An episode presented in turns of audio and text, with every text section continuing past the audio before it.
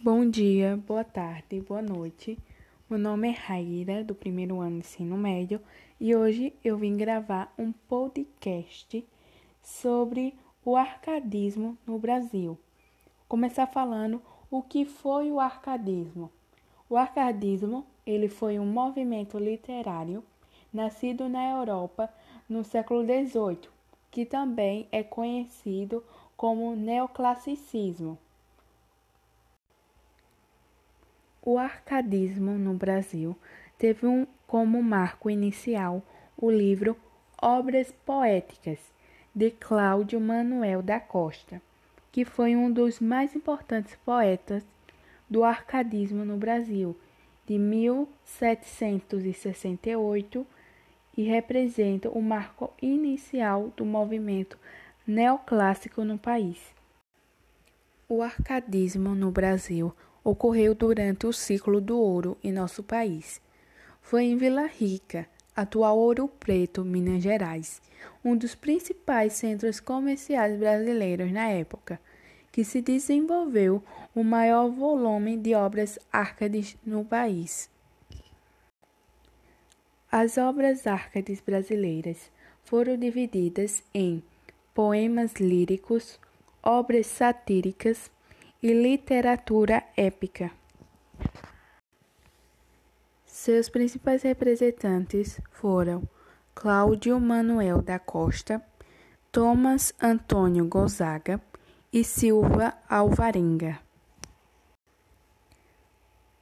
Já os épicos arcades brasileiros tinham como característica incorporar os elementos épicos da cultura com destaque à natureza tropical e à valorização do índio.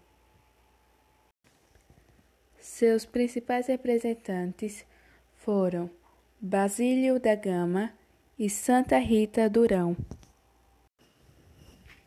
Por fim, trouxe um trecho do poema Vila Rica, do escritor Cláudio Manuel da Costa, no qual diz: o conceito que pede autoridade. Necessária se faz uma igualdade de razão e discurso quem duvida que de um cego furor corre impelida a fanática ideia desse agente que a todos falta o condutor prudente que os dirija ao acerto. Quem ignora que um monstruoso corpo se devora a si mesmo e converte em seu estrago. O que pensa e medita ao brando afago, talvez venha ceder, e quando abuse da brandura e obstinado se recuse a render ao meu rei toda a obediência. Então porei em prática a violência.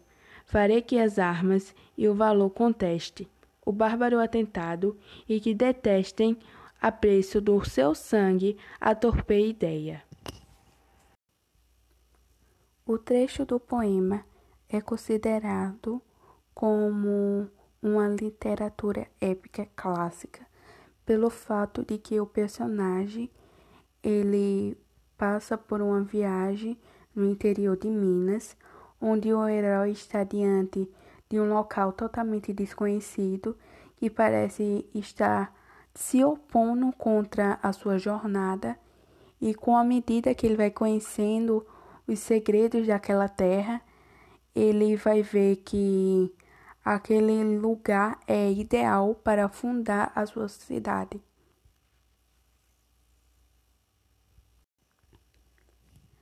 E assim termina o podcast sobre o arcadismo no Brasil.